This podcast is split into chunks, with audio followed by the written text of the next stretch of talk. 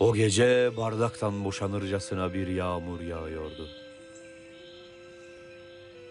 Bu nedenle İmparator Tayyip Sung sarayın dışına çıkmamıştı.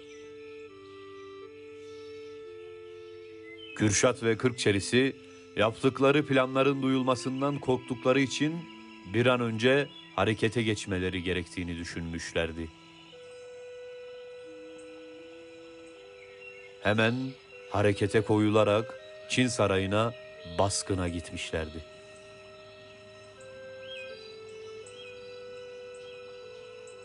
Yüzlerce askerle kahramanca savaşan yiğitlerimiz kayıplar vererek 10 kişiye düşmüştü.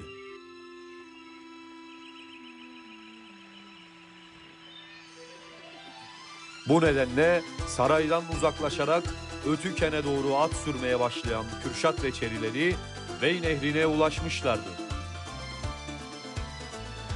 Yağan yağmurdan dolayı Bey Nehri üzerinde köprüler sular altında kalmıştı.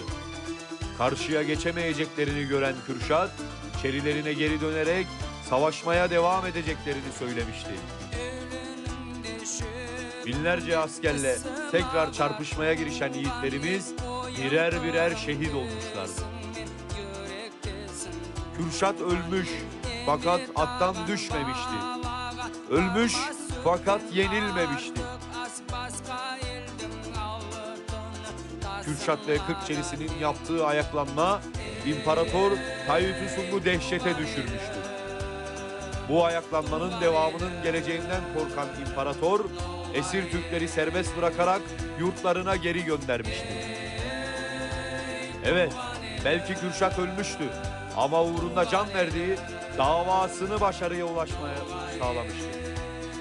Türk'ün adını tarihi belgelere cesur, kahraman, yiğit kelimeleriyle birlikte yazdırmıştı.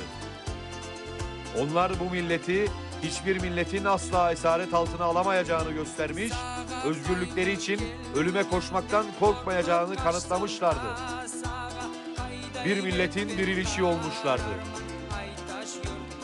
Bu topraklar Kürşat ve Kırkçelisi'nin akan kanlarıyla nice yiğitler yetiştirdi bağrında.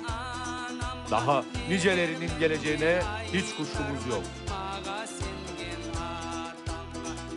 Kahramanlık ne yalnız bir yükseliş demektir ne de yıldızlar gibi parlayıp sönmektir. Ölmezliği düşünmek boşuna bir emektir. Kahramanlık saldırıp bir daha dönmemektir. Sızlasa da gönüller düşenlerin yasından, koşar adım gitmeli onların arkasından. Kahramanlık içerek acı ölüm tasından ileriye atılmak ve sonra dönmemektir.